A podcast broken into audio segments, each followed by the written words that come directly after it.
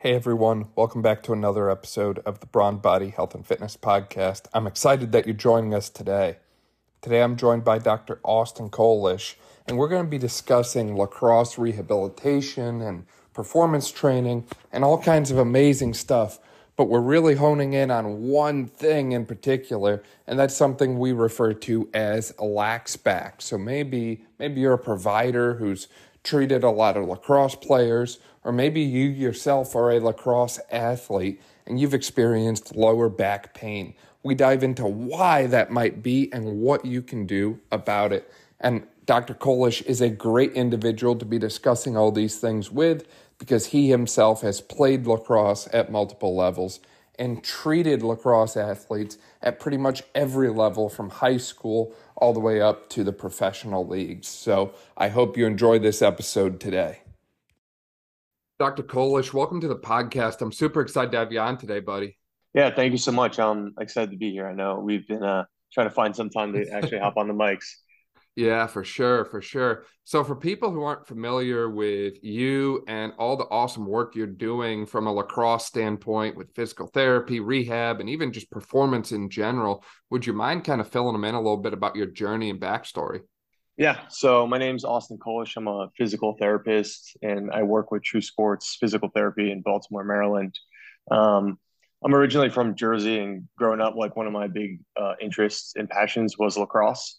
So I, I, always tell the story. I was kind of a late bloomer into the uh, world of athletics, um, but I picked up lacrosse kind of uh, halfway through high school. Fell in love with it, stuck with it. I played in college at a small D three school out in Pennsylvania called DeSales, and then ever since then I've just kind of been hooked with it. So I went to PT school um, in New Jersey at Rutgers, and so I played club there at Rutgers through PT school, and I've just kind of had to stick in my hand ever since. Gotten involved with a ton of like international lacrosse, and even now playing, I have the opportunity in Baltimore. I'm playing in the men's league two, three times a week, so it, it's been pretty good. Yeah, that's awesome. And it seems like you took your passion for lacrosse that you had growing up and almost turned it into a career, really. Yeah, and that was a real big drive for me to kind of move, you know, from Jersey to Baltimore. Is that this is like the hub. You know, we have a ton of um, of the elite high schools in the MIAA here in Baltimore, and then we have a lot of these um, elite colleges as well with Hopkins, Maryland, you know, Loyola, Towson, um, all those different schools. I think that speaks to your own ability to rehab or treat a lacrosse athlete because you kind of know what it takes because you've played lacrosse for years and years at this point. Yeah, and it's one of those things. Um, you know, I think any good sports PT, uh, just an inherent skill. You have to be able to break down movement, kind of look at biomechanically um, what's going on with the system and then kind of piece it together. But it, it definitely helps, especially when you have patients who you know have played lacrosse. Um, and it's funny because you know just how intense the lacrosse world here is in Maryland. I'll have high school guys and gals who come in and like they've played longer than I have, uh, just because they've had a stick in their hand. But it definitely helps relating to your patient, being able to speak that same language to them. Yeah, some of them it's like they're born with the stick in their hands after right. all. So right. As you've been playing lacrosse yourself and going throughout your own career through college and everything, have you ever struggled with any injuries or pain or anything like that yourself, or has it been smooth sailing? Yeah, knock on wood. I always say this. I get this question a lot. Um, I, I see a lot of ACL uh, uh, injuries, and I rehab that a lot. So I always get that question. Um, knock on wood. No, I've not. I've not had any of that. The one nagging thing I've had, and I guess this will kind of be the crux of our conversation today is I've, I've had low back pain. And that's been just an underlying thing that I've seen with all types of lacrosse players and a lot of just rotational field sport athletes. Why do you think that is? Is it the demands of the sport, or is it a certain pattern, or is there a certain deficit you see a lot?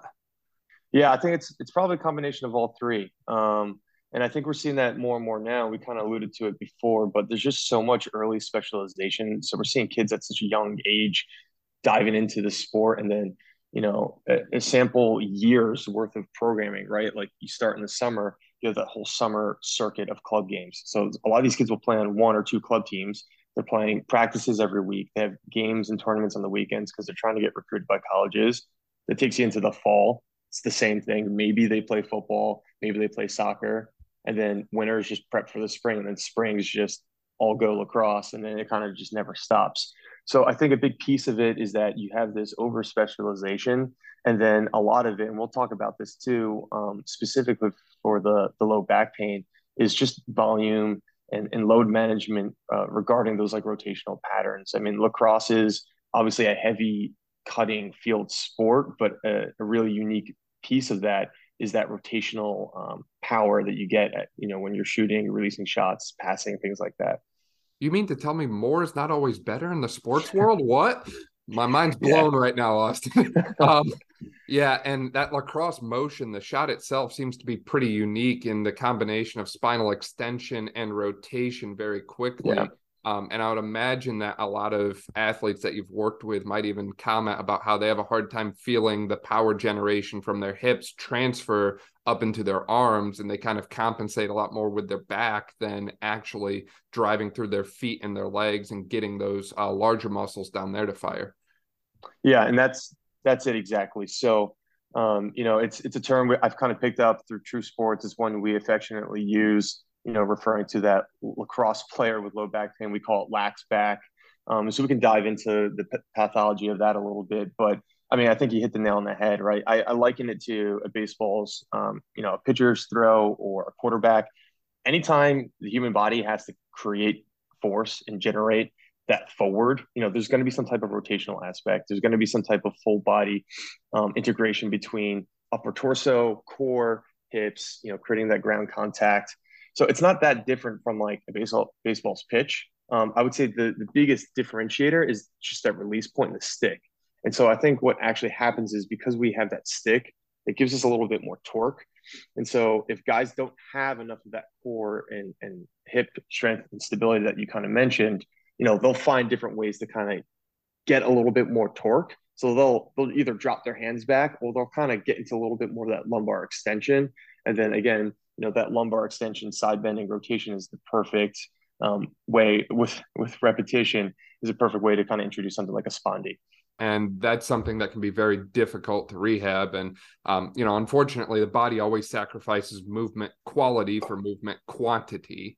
Diving into that clinical picture of the lax back that you were talking about what do you typically sure. see? Is yeah so I, I think something to to also consider is the sport um, specific position, right? So in lacrosse, and then we can kind of talk about men and women's sports as well. But starting with men's lacrosse, um, I think having an understanding of the different positions is important.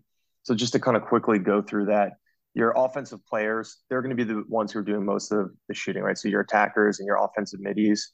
Um, and then your defensive players, they, they tend to sit in more of a low of like that J position. Um, like oftentimes, like when I was coached to sit low in defense, I played close defense in college.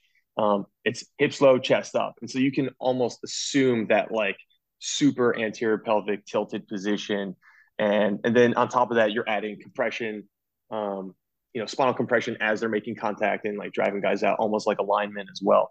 So I think understanding who's in front of you and what their positional demands are will kind of help. Um, but almost always, when someone comes to the clinic and they have low back pain, they're they're grabbing along that iliac crest, along that PSIS, and they're like, yeah, it hurts here. And typically it's unilateral. I've seen it bilateral as well. Um, now I think some of that your differentiating factors um, need to come into play because some of that can kind of be like an SIJ type um, of a presentation. And you know, some sometimes it can also be a true spondy where you know they've gone, you know, you're referring out to an MD, they're getting an X-ray, and it shows that there's some type of fracture along the actual uh, spine how do you differentiate between the two? Are you kind of a Laslett cluster, thigh thrust, and um, Faber and SI compression, distraction, that kind of uh, path, or do you prefer like a tuning fork over the spine for the spondy fracture? What are you looking at as far as differential goes? Yeah, so I, I think I tend to subscribe that our differentiating tools as therapists probably aren't super accurate, especially for that SI SIJ uh, dysfunction diagnosis. So I say that kind of with air quotes, um, but it, it's worth noting, right? And I, I, think it's we have to look at the global picture of like, okay, well, what is this athlete doing in a week to week basis? What is their complaints, and then you know, what is their functional goal? So to me, it, it almost doesn't really matter unless we know that they have like a severe um, fracture in the spine and they're being shut down for some some time just to let the bone heal. To me, it doesn't really matter. I care really about, you know, what is their pain like? What is their pain tolerance like? And then we'll, we'll have a little bit of that conversation of like, you know, low back pain is something that occurs in many people. And then understanding, well, what you want to do, maybe how we're doing it, and what your functional status is right now. And a lot of the times that comes with like my functional strength testing. Um, of course, I'll do palpation, things like that. Um, but yeah, I, I do like the tuning folk fork, or sometimes I'll actually take my phone and put it on vibrate mode for stress fractures, at not just for the spine, but um, that, that's definitely one that's clinically relevant. I haven't heard of that one before. I like that. I like that using the iPhone yeah. for the uh, the next great test and measure here. I love it. Yeah. Uh, you were hitting a little bit on some of the different positional components to lacrosse and even some of the male versus female differences. Do you notice any different trends on the males versus the females when it comes to uh, lower back pain as it relates to lacrosse? I think just anecdotally, um, women in my experience tend to have a little bit better single leg balance and hip dissociation and coordination. That's a real big thing that I spend time to talk about with my patients. Um, and it, it's always funny because you know I'll have some of these professional guys come in who play in the PLL, or I'll have some of these real elite college guys who's just like giant hulking um, dudes, and then I'm having them on the table doing pelvic tilts and just learning how to like sync breathing and diaphragmatic breathing with all that. Um, but almost everyone I'm working with with low back pain, even if they don't have low back pain, and I know they're a lacrosse player. Again, going back to some of those ACL patients I have, almost inevitably at some point during their their rehab phase, I'm going to need to load them. At some point, they're going to start having some back stuff. Um, so I, I think it's worthwhile to talk with all of your patients, just understanding, hey, like you can actually tilt your pelvis without moving your torso. And that's a huge part, I think, of any rotational sport. And honestly, every sport's going to have some some component of that. Um, so yeah, a lot of the times I'll have them start like supine or in a hook lying position and just thinking about like how can you get into an anterior pelvic tilt versus a, a posterior tilt and and you know what does that mean through the, the core and getting like abdominal bracing things like that yeah, and that's certainly not always the most glamorous thing to do. You know, that's not the kind of stuff that people, you know, they scroll through Instagram and they're like, oh, great, pelvic tilts today. Um, right. But sometimes it's the necessary evil of, you know, mastering the basic stuff before you move on to the more complex stuff. And I feel like sometimes that's a lost art. You know, people will jump right to the fancy core control and core stability, multiplanar yeah. stuff when we can't even control our pelvic movement. Well, and I always break it down. Um, it's you know you, you got to be able to crawl before you can walk, and and then a lot of times like I'll have once you you can master that pelvic control in a supine or a hook lying position, I'll then move to a quadruped position, and then into a half kneeling position, and then we find different ways to integrate that into our intervention. So our early stage, right? If someone comes to the clinic with a with a true lax back, with a true spondy diagnosis, you know they may come with a uh, uh, MD's recommendation to do nothing for for three months. Now that that can go down a whole separate conversation. but again, like if, if we take the athlete out of the sport, make them wait, and then put them back right into the sport, and we haven't loaded them or progressed them or managed any of these things, they're probably going to end up in the same spot. And I think that's part of the reason why we see so much of this chronicity of this low back pain. Um, but you know, early stage, I don't need to be ripping through med ball progressions or put a stick in the athlete's hands. You know, it's still worthwhile to think about, okay, can we be in single leg and, and work on a pelvic tilt? Can we get into a hip airplane and actually feel your hip? Things like that, I think are pretty important and, and just easy low hanging fruit for any lacrosse athlete. And you mentioned a little bit too on the positional um, components of uh, lax back as well. Uh, I'm, I'm curious, do the goalies ever get lax back? That was one that didn't come up, or is it mostly like you know the attackers where it's more of a you know quick, high powered shot kind of motion? Is there any difference on the defensive side if it's a guy with a short stick versus a long stick, that sort of thing?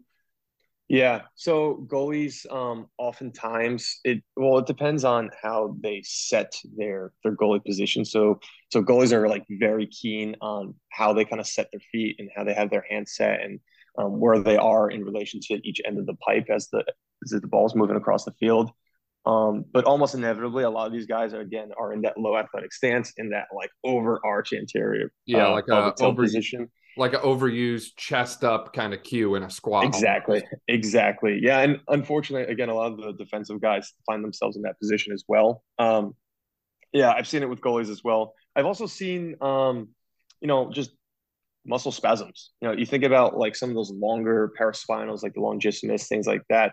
Um, I, I think just because of that unilateral rotation that comes with the sport, uh, it, it's not uncommon just to see like a back spasm there too. So I, I think that's worth looking at in a clinical setting. Again, you don't have to assume every lacrosse player that comes to you with uh, with back pain is going to be, um, you know, a fracture or something like that. But uh, you know, it's worth looking at through your differential.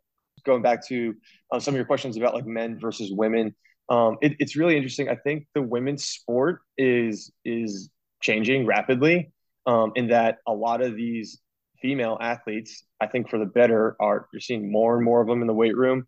A lot of them are moving faster, and a lot of them are shooting way harder. And I think one uh, female athlete that's kind of taken uh, taking the scene by storm, uh, Charlotte North. She's kind of been a um, you know on the tips of everyone's tongues in the past couple of years.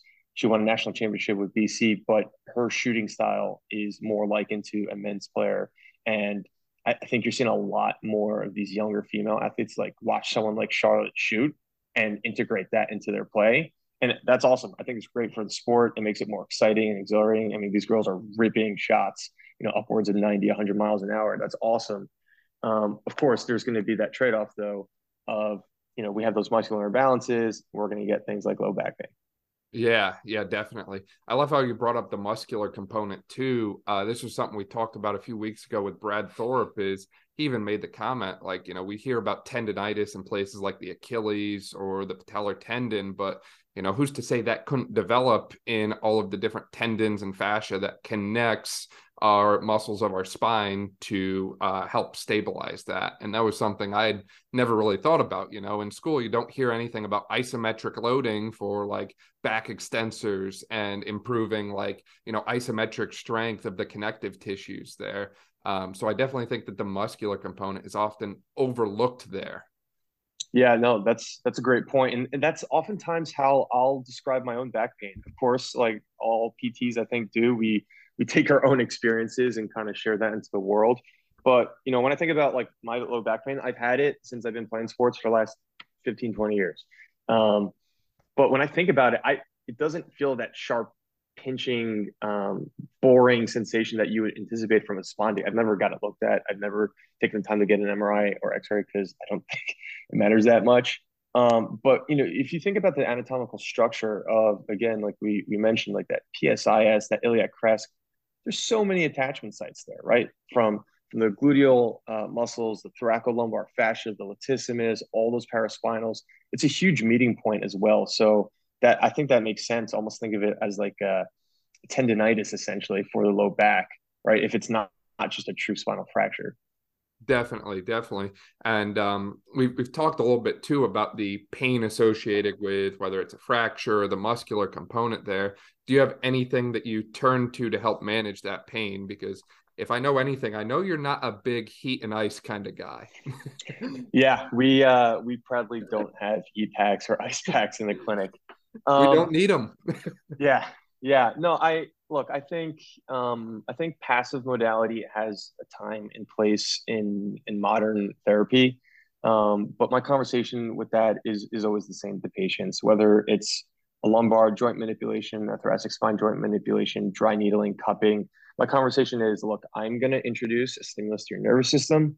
You're in pain right now. Hopefully, it reduces your pain. That's going to give us a window to move better.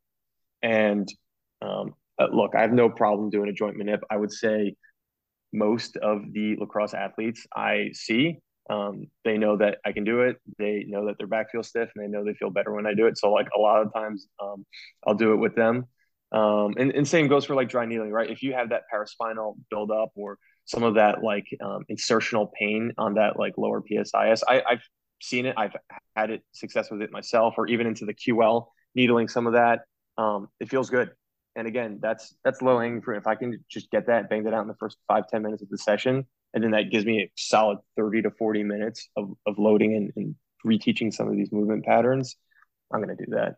Um, I, I, think just as with all therapeutic intervention, education is key, and just make sure that we're not solely reliant on cupping, you know, uh, stretching and and needling for the management of likely a muscle imbalance or a movement pattern um, deficit. Yeah, I love that you bring that up. I mean, at the end of the day, exercise, neuro rehab, that kind of stuff is what's actually actually going to get someone better long term. Um, you know, I like to say I can't tell you what ultrasound does, but I can tell you what exercise does. right. Um, and e- even the modality type interventions that you mentioned there, like cupping, needling, joint mobilization or manipulation, like we can literally see a difference as a result of right. those things. Um, right. So I like them a lot more than I like something like we're going to sit on a hot pack for 20 minutes with E-stim and assume that's going to fix everything. You mentioned going to the exercise side a little bit. You mentioned about the pelvic tilts on um, the table supine. You mentioned quadruped, single leg pelvic control. Um, but I'm guessing that's not all you do uh, early stage, mid stage with um, individuals with lower back pain who play uh, lacrosse there. So, what other stuff are you looking at? What other stuff are you loading? You know, are you chasing adductors? Are you chasing lateral hip? Are you more going after mobility? Yeah, I mean, it's it's it's all of those things for sure. Um, I think thinking about like my typical screening process, um, you know, one of my one of my uh, latter clinics in, in PT school, they were very McKenzie heavy. And now I have thoughts aside about the McKenzie approach. but the one thing I did steal from that is is to some extent that directional preference. So I'll always check for that. I'll make sure I'm checking all motions of the spine, side bending, rotation, flexion, extension. It helps me get a good idea of where the patient's at. Um, but for sure, I'm looking at hip mobility. Um, I just had a conversation with a one of my Division One athletes who's coming off of a spondy and he's starting to ramp up his shooting volume. You know, one of the things he worked with his PT at school, and I had kind of connected with him. We coordinated with this was his internal hip rotation was horrible. I mean, he was lacking like fifty percent between you know ER IR on on both of his limbs, and it just makes you wonder if you know when you when you step down for like a step down shot in lacrosse, your front foot's planted the pelvis is essentially going to rotate over the femoral head of that front leg. If you have limited IR, but your body and your goal, the, the functional demand is get this ball back as far as possible and release it as hard as possible, that rotation has to come from somewhere. And I think a lot of the times you have to look at that the whole head to toe aspect of the athlete, because if they don't have the the joint range of motion, it's going to come somewhere. And I think a lot of the times it's that it's that mid substance um, you know that mid body that lumbar spine or thoracic spine that's going to kind of give way to that. Um, in terms of other uh, muscular assessments and then some like early stage rehab um, definitely looking at uh, glute strength lateral hip again single leg balance. Um, oftentimes even during my eval i'll, I'll give athletes a, a light kettlebell and just look at okay how do you squat? How do you hinge what's your awareness of your your hips and your torso under load and under movement? Um, i think all that really comes into play and gives you an idea. As a clinician you know where where is their tendency in terms of like a, a loading pattern but you know also doesn't hurt? Like i think that's clinically relevant too. Yeah definitely. And it might show you so much other information because a lot of times people move differently when you load them versus when they're unloaded and naturally you know, lacrosse might not, you know, demand four or 500 pounds back squat strength, but the uh, demands of the forces that you're putting on your body with the shot is going to, I'll say, be comparable to a high load type of activity like that. Now, yeah. And, and thinking about just like our progression through, um, you know, the, the treatment of something like this with a, with a spondy, um, I, I like to think about it as going through like a, uh, a, lighter load and a slower movement pattern. So again, if if we have that true fracture, yeah, I'm going to be a little bit um, slower in terms of like that spinal compression and maybe putting a bar on their back. That doesn't mean we can't get a great workout, right? And even if that's utilizing something like BFR or building in tempo work, I think like um, a position like a split squat is is an awesome position to be in. And and again, pulling back to like that pelvic awareness, you know, can you have an understanding of where your pelvis is um, in a split squat position in an isometric? And a lot of the times, um, as I kind of progress some of that pelvic positioning stuff, it's again, let's get you in this weird position. I'll have you hold that isometrically, maybe under a light load. And can you rotate your pelvis to one side? Um, you know, one of the drills that I think blew up on social was like that Dak Prescott drill where he's like driving um, the upper body like into one side of the wall and he's like throwing his hips across. Like I think that's a great later stage drill, but a lot of the progression of that is derived from that early stage uh, hip dissociation and, and core activation work. Right, right. And those are the kinds of things that you just have to crush in your rehab before you get to that fancy, cool stuff. Is, you know, I think that everyone wants to be doing the lacrosse drills or the, you know, weird setups and that kind of thing. But if you can't master the basics, then you, you're not going to get to that point. Or if you do jump right to that point, it's probably not going to be pretty. Yeah, and yeah, you you kind of called that out before, but it's those oftentimes those exercises are not the Instagram or the social media glamorous ones. But honestly, that's that's ninety percent of the work. Um, and I know um, I'm victim to that too. Like I'll, I'll post all the exciting stuff, and you've missed the hours and hours of just like basic quad sets that we've done or whatever. Um, but yeah. Now going down to the hip now because the back and the hip are very closely linked, um, and I've noticed a trend. We were talking about it before, even that field sport athletes, lacrosse, field hockey, even soccer, have a tendency to develop these kind of hip impingement, hip labrum, just pinchy, sharp pain in the hip that goes into the groin. Um, and I've even got one right now who has um, stress fractures or had stress fractures. They're healed now in both hips. And um, it's just kind of interesting to see the dynamic between a sport that has, you know, a lot of history of back pain, but also a sport that seems to have a lot of hip issues. And I think that lumbo-pelvic hip complex is just very closely linked, closely working together. Um, are you seeing similar things at the hip, the pinchy stuff, the labrum, the uh, impingement, and uh, what what all would you say contributes to that from a lacrosse standpoint? Yeah, um, so a couple of things there. I, I, we definitely see that. I think the low back pain's probably a little bit more prevalent, um, but I think it, it's well, one like hip pain is often associated with low back pain, right? So we know that from a clinical standpoint.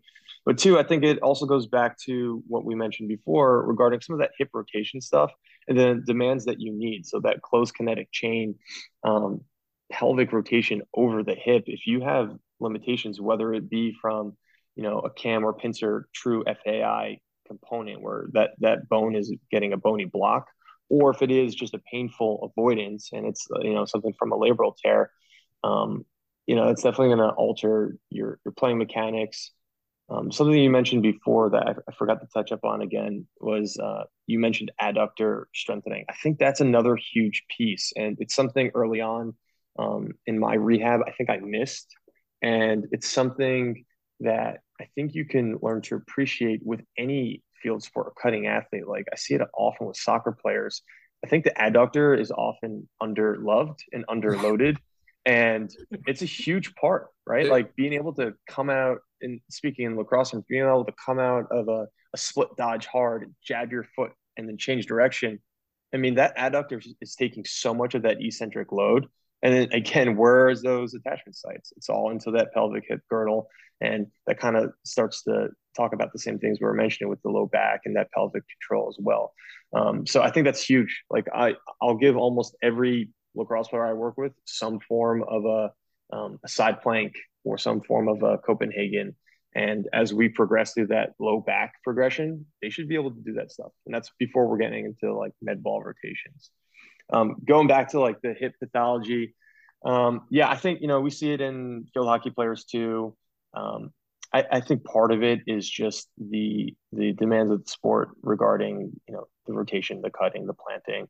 So yeah, yeah. I love how you brought up the adductor point there. It's uh I, I had to laugh a little bit. Recently I worked with Megan Barrington and uh, we, we came up with the hashtag love your adductors because they're arguably one of the most important muscles for yeah. field sports athletes and yet they're just forgotten about. They're neglected. I mean no one pays attention to them right. And i i think and part of it is we don't have a great way to assess them. I mean we don't have any great adductor special test. We don't really have a great way to test their strength outside of isometric contraction or just putting someone in a copenhagen plank and I think a lot of people are unsure of how to even load the adductor outside of, you know, isometric squeezes and Copenhagen's. Do you have any kind of go to progressions or anything that you like to utilize for more adductor activation? Are you more like a lateral lunge kind of guy or where do you tend to go?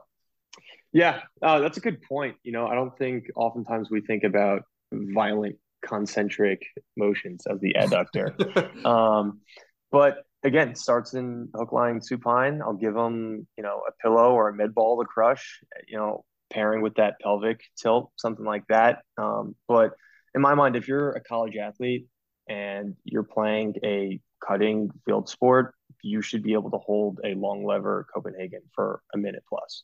Like, just I think that's a foundational, um, basic requirement that you should have. Um, but yeah, I, you know, it starts with a short lever position. Um, you know, oftentimes you'll get some of the, uh, the complaints when you put a patient there, and maybe they're not ready for that longer lever position. They'll be like, "Oh, like it, you know, like it feels like it's about to rip off." I'm like, "Yeah, that's probably like that neurologic load of like, oh, holy crap, I haven't done an ISO in this muscle group before." So it starts with ISOs. You go from there. I think lateral lunges are great. Um, before I get into like heavy cutting, and this is true for ACL or low back or hip pain.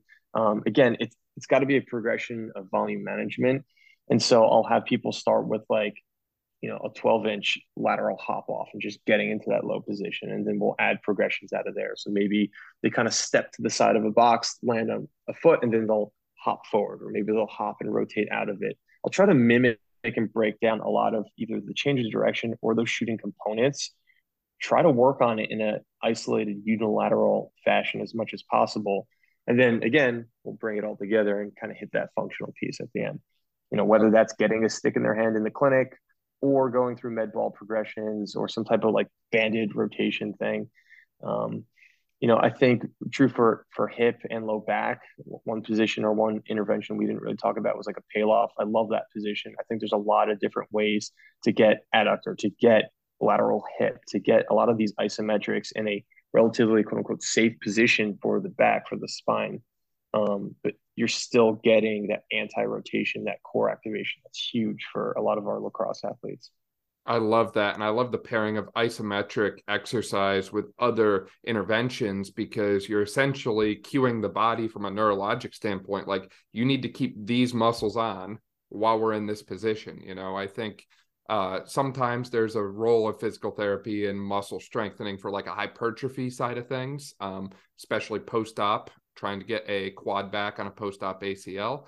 Um, sure. But I feel like a lot of times, you know, I'm not necessarily giving someone the world's greatest adductor muscle definition, um, right. but I'm helping them actually feel it more and help them like actually connect with that muscle because a lot of times we we have what 600 muscles in the body and most of the times athletes feel it in the same spots every yeah. single time they don't actually yeah. you know know what it feels like to have a like strong adductor contraction or even strong like hip internal rotation contraction until you light them up with some of these different things absolutely now you mentioned about the return to sport and i kind of want to jump into that a little bit because i'm filling in some of the dots here on the hip I think a lot of the management of it is going to be fairly similar to what we talked about with the lower back. You're probably using the same needling and joint type interventions, sure, absolutely, traction or manipulation, yep. um, and you're probably loading it pretty similarly, starting on the table, starting with isometric. What can we tolerate, and then progressing up into the Pallof press, the single leg stuff, all of that that we just mentioned. Um, so when you get to what I call the Instagram phase, when it's like, okay, this is gonna go, this, is gonna be the showstopper here. What right. kind of stuff are you looking at from a return to sport progression for lacrosse? You know, where do you start on day one when you first put a stick in someone's hands versus where do you end? Um, you know, what does that end goal look like for someone who's trying to get back to lacrosse? Yeah, and and so like I've had clinical experience managing um, both FAI successfully and and labral tears. I, I think the first piece is is with the hip. We we got to identify like if this is an actual labral tear, setting the expectations up day one, right? Like if we know that there's pathologic tissue there, you know, we, we got to set expectations in terms of like what PT is going to be able to provide. Um, and so I recently had this conversation, so I mentioned that, but you know, yeah, it's it's hammering the basics. And once we get to the point where I think I, you know, I almost want to keep a stick out of their hand as much as possible in the clinic up to we get to that point. And then the stuff that we're doing with a stick in the clinic isn't that much. Because once I know, okay, you can shoot, you can dodge, you can plant, you can roll, you can do all those things. I'd rather you do that with with your team in a non-contact fashion or with your skills coach or something like that. And a lot of these guys here have that. A lot of these girls and guys have that. Um, but it's again like if I if you've cleared either you know uh, you know single leg jump testing or that progression, um, and, and you've shown good power and control, and you're not getting that that pain. It really comes down to just volume management. I think that's true for hip. I think that's true for back. I think that's true for a lot of these like non-surgical conservative managements from a PT perspective. And I see it all the time. Guys start feeling good and they're like, great, I'm going to go shoot for an hour and a half. I'm like, dude, you haven't done that in three months or two months or six weeks. Why are we doing that? Um, one thing I wish we kind of had a better handle on, especially for like the back, you know, something in baseball it's talked about a lot is like that pitch count. We have that like return to throwing progression. Me and one of my colleagues have talked about this before. We, we really need to develop some type of lacrosse equivalent. Um, we don't have uh, we don't have a great evidence based um, body behind that. Um, I know Dr. Tim Stone's been on the podcast before. It's something we've talked about, you know, managing like buckets of balls like as lacrosse players, that's kind of what we do. You grab a bucket of balls, you go out to the field, and it's maybe we we find a way to like manage that load and say, hey, we're just going to do a bucket, and in the bucket there's 25 balls, right? And you kind of go from that progression. Once yeah. we get the athlete clinically though to a point where you know they're starting to be able to move into some of those lacrosse specific uh, positions and feel good i'm lucky that the facilities we have allow us to get the athlete on the turf have lacrosse nets set up. I really do want to watch how they're shooting because it's not just a matter of, okay, athlete comes to me, they're at square one, they come with this diagnosis or presentation. We need to get them back to that point. I want to make sure that they're successful later in their career, especially if it's a high school or college athlete who's maybe pursuing professional goals or playing at a higher level. Um, it, it's at this stage that return to sport, that Instagram phase of exercises that I'm really breaking down their their biomechanics and oftentimes I'm not really trying to coach athletes out of their patterns because they've been doing it for years. But if there's a certain way we can modify or, or think about maybe foot placement or things like that, and that can help alleviate some of their pain and just set them up for success moving forward, that's what I'm taking this time to do. Yeah, I love that you bring that up because, as you mentioned, you know, we're not going to undo the way an athlete has run or the way an athlete shoots if they've done right. that for 20 years. We're not going to magically right. do that in 20 minutes, 30 minutes of work a couple times a week, unfortunately. I also love your point on the uh, load volume management there. And that is something that, as you mentioned, we see it in baseball. We don't really see it in lacrosse.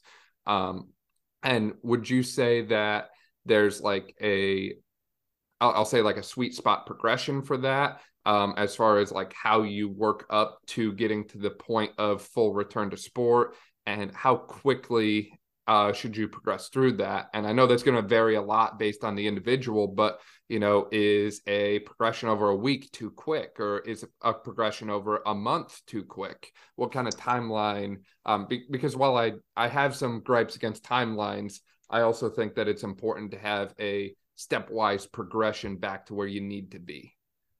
Yeah, that's a great question. Um, I'll give you a general answer because, as you mentioned, it depends, right? That classic PT response. Um, but I, I think the biggest way we can manage that volume is going to be through uh, sheer repetition volume, but also intensity. So a lot of the times, if we're call it week one, I want to get you to a point where we can shoot from a 50 to 75% intensity and again, I don't I don't have a great count for it. A lot of it's going to be patient dependent and just tolerance. Um, but let's call it, you know, 100 shots, right? Over that course of the week. I think to me, it makes sense that based off of clinical presentation and tolerance, um, again, some of that biomechanics that we talked about, playing with that. And, and just as a side note, I always like to point this out lacrosse different than baseball pitchers, where I think it's a little bit more of a closed environment for a baseball pitcher and there's a little bit more. Um, they have control of the pace of the play in lacrosse. Once the guy or or girl has the ball in their stick and they get an opportunity to shoot, they're not thinking, "Oh, well, let me plant my left foot with a little less external rotation here." It's you you grip it and rip it. So um, I, I think it's worthwhile building in some of these patterns Um, but the hope is not so we're changing, as we mentioned, we're not changing how they're releasing the shot. It's just okay. Well, maybe we can kind of liken them to a, a, you know a less painful position or a more optimal position in actual play. Um, but regarding progressions, I would say you know you're looking at a couple weeks, three, four weeks. Um, you know, with that being shorter or longer, depending on the patient. Yeah, I like that. And that kind of gives you time too to assess how they respond to it. Um, I know Tim made this point uh, a little while ago that there's a lost art of the subjective side of rehab. You know, it's not just what you do, but it's how the person in front of you is actually responding to it. For sure. Um, and going back to your point again on, you know, the bucket of ball or whatever kind of tool you're using to manage load, um, it could be like a time, like, you know, I'm just going to shoot for 15 minutes, whatever.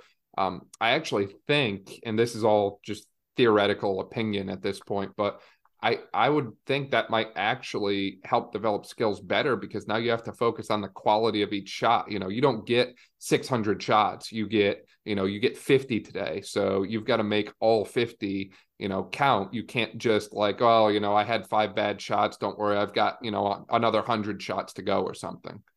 Yeah, and and thinking about like some of that end stage um, progressions in specific lacrosse terms, you know, I'll have people start with, you know, just a single step, right, with with their front plant leg, and focus being building off of the med ball progressions or some of the band banded Pallof rotation progressions that we've done previously. Um, and then we'll move into okay, now I'm going to change your position on the field. Maybe I'll take away a little bit less of your angle. That's going to force your torso to rotate a little bit more, more expose you into some of those greater end ranges positions of that side bending, extension, rotation. Um, and then maybe we'll add that on the run, right? So there's all these different ways you can kind of tweak, even if you have. So if I have a 45 minute session and I know today I want to progress shooting, there's ways even to just change that up, and then that can kind of reflect in your shooting progression as well just think about again, even if you know lacrosse or not, um, as a sports PT, you got to know what are the demands of the position and what are ways we can make it harder, progress, or regress. I mean, that's what we do all day from a therapeutic standpoint. Completely agree. And, you know, while the context of this episode has been largely therapeutic in nature, I would imagine a majority of the things that we've talked about would also help with performance as well. Like, you know, say you are a good lacrosse player and you want to become a great lacrosse player well, if you're a good lacrosse player that doesn't have pelvic control, maybe improving that would help you become a great lacrosse player. Yeah, totally. And um, it, it's oftentimes I'll get I'll get rehab questions through my social media and Instagram, but a lot of times I'll get performance ones too. And so my advice would be if you're a young athlete listening to this who's interested in lacrosse, and it doesn't need to be lacrosse, it could be football, it could be basketball, it could be anything. Again, some of those basics that we talked about, like can you stand on one leg? Can you tip over into an RDL with good control 10 to 15 reps without falling over? I think that tells you a lot. Um, so working on some of those things and, and, mastering that just just before you grab the stick and just head out to the field for two hours. Yeah, there's definitely a lost art of what I call general physical preparation or just GPP, zone one or yeah. level one type stuff. Is, you know, right. we have people that can't roll from prone to supine, dissociating their hips from their shoulders. Um, yeah. Yet we learned how to roll at like five or six months old. So at somewhere yeah. along the line, we lost a few things, and we just kind of need to regain that. Totally, yeah. And you know, as I mentioned before, like I, I'll get all my athletes pro, high school, middle school doesn't matter. We're gonna get into a quadruped position. We're gonna do some of that rolling stuff on the floor. It's worthwhile, and I think it's important to kind of understand where your body is in time and space because that's what we expected to do when we play sports. So there's no way that there's no reason we shouldn't be training that way. I completely agree. You have to match your interventions to the demands of the activity. And if I know one thing about you, it's that you do a phenomenal job of that. Austin, this has been a great Appreciate episode here. Do you have any kind of closing thoughts, closing remarks, or anything we missed on the discussion of lacrosse and lacrosse injuries and interventions?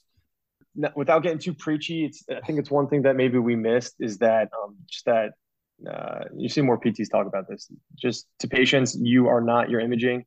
So if you go and you get an image and you do get a positive spondylus, uh, spondylitis diagnosis, doesn't mean that you need to perseverate on that and that your back is broken. The body is an awesome piece of work and it is strong and it will heal. So if you're someone who's gotten a diagnosis or even a labral tear or something like that, that doesn't mean your body's broken. So I think that's important and worth noting. I tell all my patients that. Um, and no, other than that, thank you so much, Dan. It's been a pleasure being here. Um, if anyone has questions or wants to reach out to chat about some of the stuff, you can hit me on social um, at Lax Rehab on Instagram. Perfect. And we'll link to that below in case you didn't quite catch that. So you can just click there and check out Austin's Instagram. Really appreciate your time today, Austin. Thank you again. Thanks so much, Dan. Thank you so much for listening to this episode of the Brawn Body Health and Fitness Podcast. If you liked this episode, please make sure to share it with a friend, subscribe so you don't miss any of our upcoming episodes, and leave a review. This way, we can spread knowledge and motivation and help reach more people. Thank you again for listening, and I'll see you next time.